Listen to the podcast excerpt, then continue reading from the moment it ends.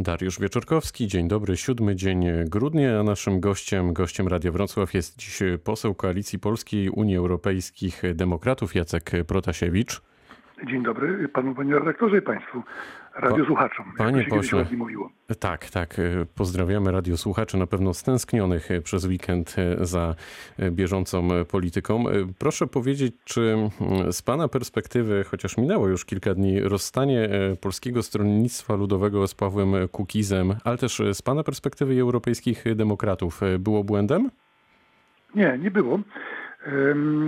Myślę, że nawet wniosło do wewnętrznego funkcjonowania naszego klubu y, więcej takiej przewidywalności, więcej takiej normalności, spokoju. Natomiast w, w odbiorze zewnętrznym też myślę sprawy uporządkowało, bowiem no był ostatnio zwłaszcza taki czas, że często musieliśmy się tłumaczyć, albo Paweł Kukiz y, tłumaczył się, czy chciał się tłumaczyć za głosowania powiedzmy posłów PSL-u, no a my otrzymywaliśmy mnóstwo pytań o to, jak to w końcu jest y, z tą Unią Europejską, zwłaszcza. Czy jesteśmy za, przeciw, czy jest nam ona obojętna, no i czy zgadzamy się z opiniami wyrażanymi przez polityków Kukiz y, 15 z samym Pawłem Kukizem, porównujących y, Unię do Związku Radzieckiego, czy relacje Polska-Unia Europejska do relacji PRL-ZSRR. A z tym się absolutnie nie zgadzamy. Czyli nie było wyjścia. No nie było.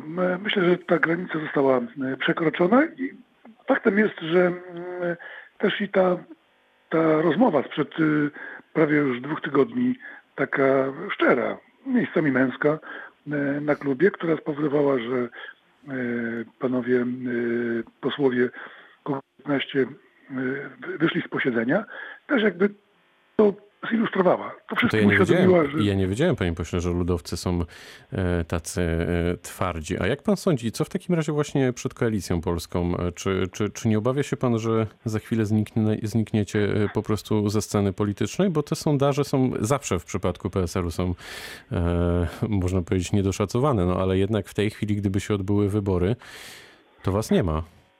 No właśnie teraz po tym rozstaniu to nawet E, lekko te notowania wzrosły. One oczywiście ciągle balansują w, w okolicach 5%, ale tak jak Pan powiedział, to jest e, sytuacja naturalna dla, dla tej formacji.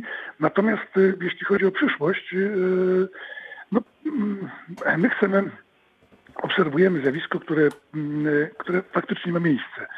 Jest, następuje erozja poparcia dla Prawa i Sprawiedliwości. Część wyborców, powiedziałbym o poglądach takich umiarkowanie prawicowych, nie skrajnych w sensie ani ideologicznym, ani politycznym. I tutaj chociażby mam na myśli stosunek do Unii Europejskiej, rozczarowuje się działaniami większości rządowej i mm, będzie szukać podmiotu, na który może oddać głos. No i chcemy, żeby nie tylko chcemy być dla nich ofertą, bo my jesteśmy właśnie formacją takiej umiarkowanej prawicy, centrum politycznego, Platforma pod wpływem e, koalicji obywatelskiej, czyli tych zaproszonych e, lewicowych środowisk, czy to Barbary Nowackiej, czy Zielonych, e, ewidentnie zaczyna ewoluować w stronę lewą, więc... To, to panie pośle, o Platformie to może innym razem, albo, albo za moment, ale... Tak, tylko mówię o tym, że są wyborcy, którzy, Jasne. którzy będą, myślę, że taką, takie spokojne, umiarkowane, bez e, żadnych skrajności politycznych, bez awanturnictwa politycznego e, ugrupowanie będzie miało przyszłość, będzie, będzie czy, potrzebne. Czy w takim razie podchody e, wicemarszałka Piotra Zgorzelskiego do Prawa i Sprawiedliwości pan akceptuje? Chciałby pan współrządzić z obozem Zjednoczonej Prawicy?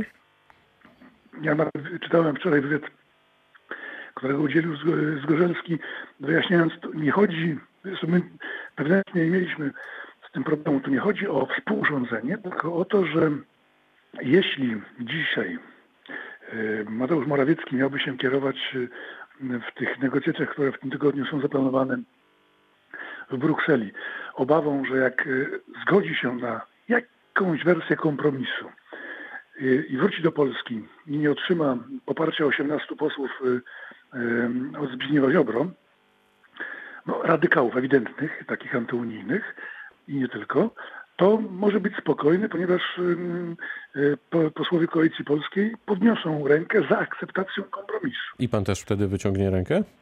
Jeżeli to będzie kompromis, tak, oczywiście. Za wetem na pewno nie.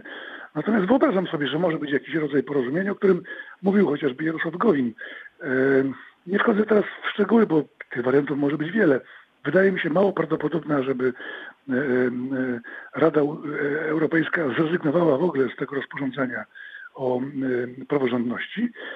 Nie sądzę, żeby chciała go zmieniać, bo zbyt daleko uzgodnienia w ramach państw oraz z Parlamentem em, Europejskim już zaszły, ale jakiś rodzaj protokołu, mm, powiedzmy, doprecyzowującego jestem w stanie sobie wyobrazić. Ale to może od, Wtedy tego, tak. może od tego, panie pośle, się zacznie, bo od czegoś zawsze trzeba zacząć, a później już e, pójdzie z górki.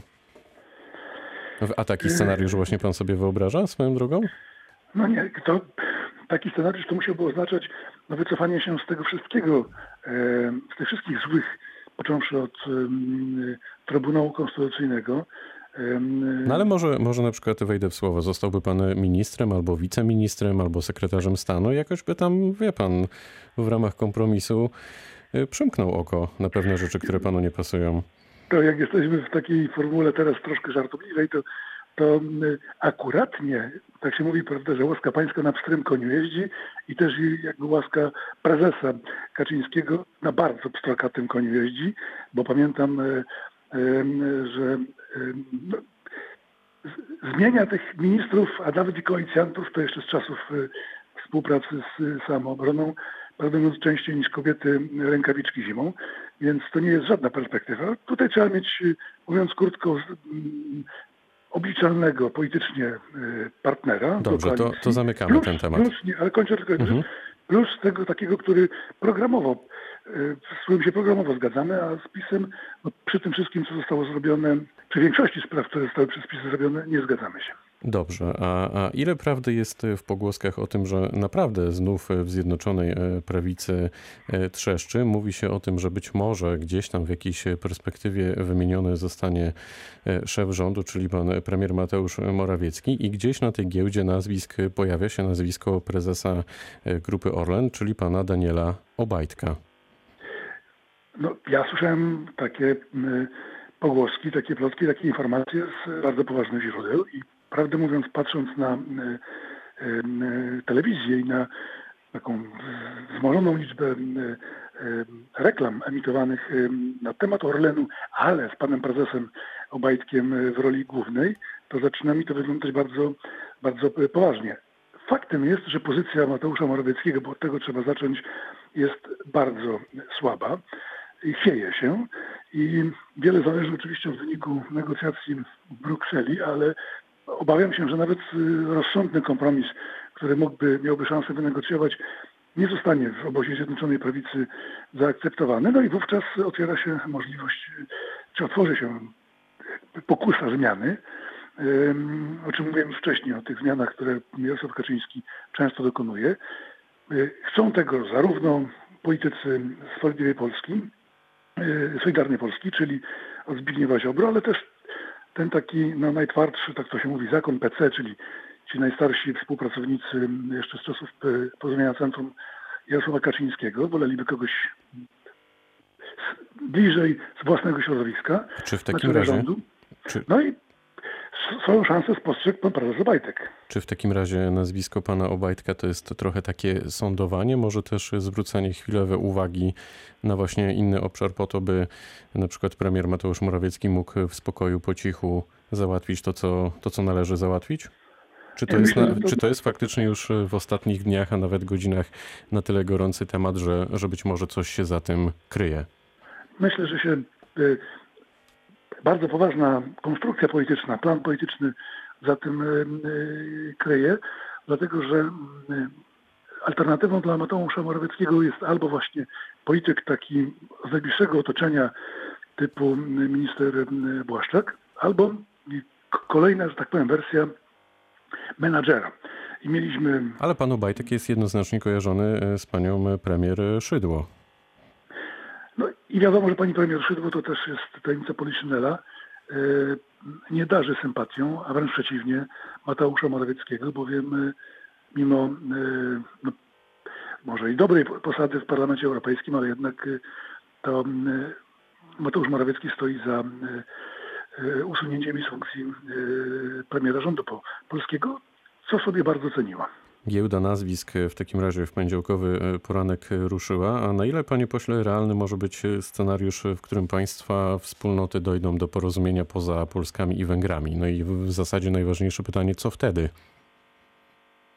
Znaczy, ja mam wrażenie, że państwa już doszły do porozumienia, bowiem no, tak naprawdę mamy dzisiaj dwa, yy, yy, dwa kraje, dwa państwa, które się nie zgadzają z yy, kształtem tego wynegocjowanego porozumienia, najpierw między państwami, a następnie uzgodnionego i wynegocjowanego z Parlamentem Europejskim, bo taka jest procedura dochodzenia do decyzji wyrażonych później w kształcie rozporządzenia Unii Europejskiej.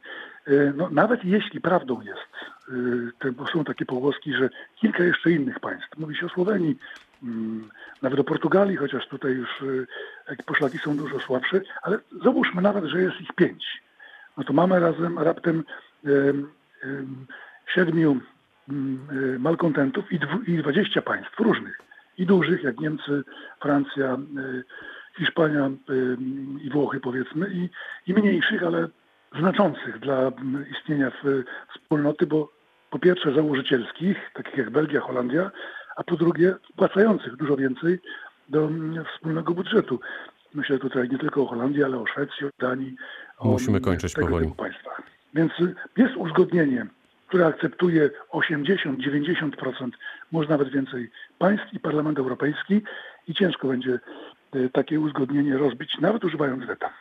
No, najbliższe dni, a może nawet godziny na pewno przyniosą rozwiązanie i to będzie bardzo, bardzo ciekawy temat w tym tygodniu, który rozpoczęliśmy z posłem Koalicji Polskiej Unii Europejskich Demokratów, posłem Jackiem Protasiewiczem. Bardzo dziękuję za spotkanie. Dziękuję również za zaproszenie. Pytał Dariusz Wieczorkowski. Dobrego dnia.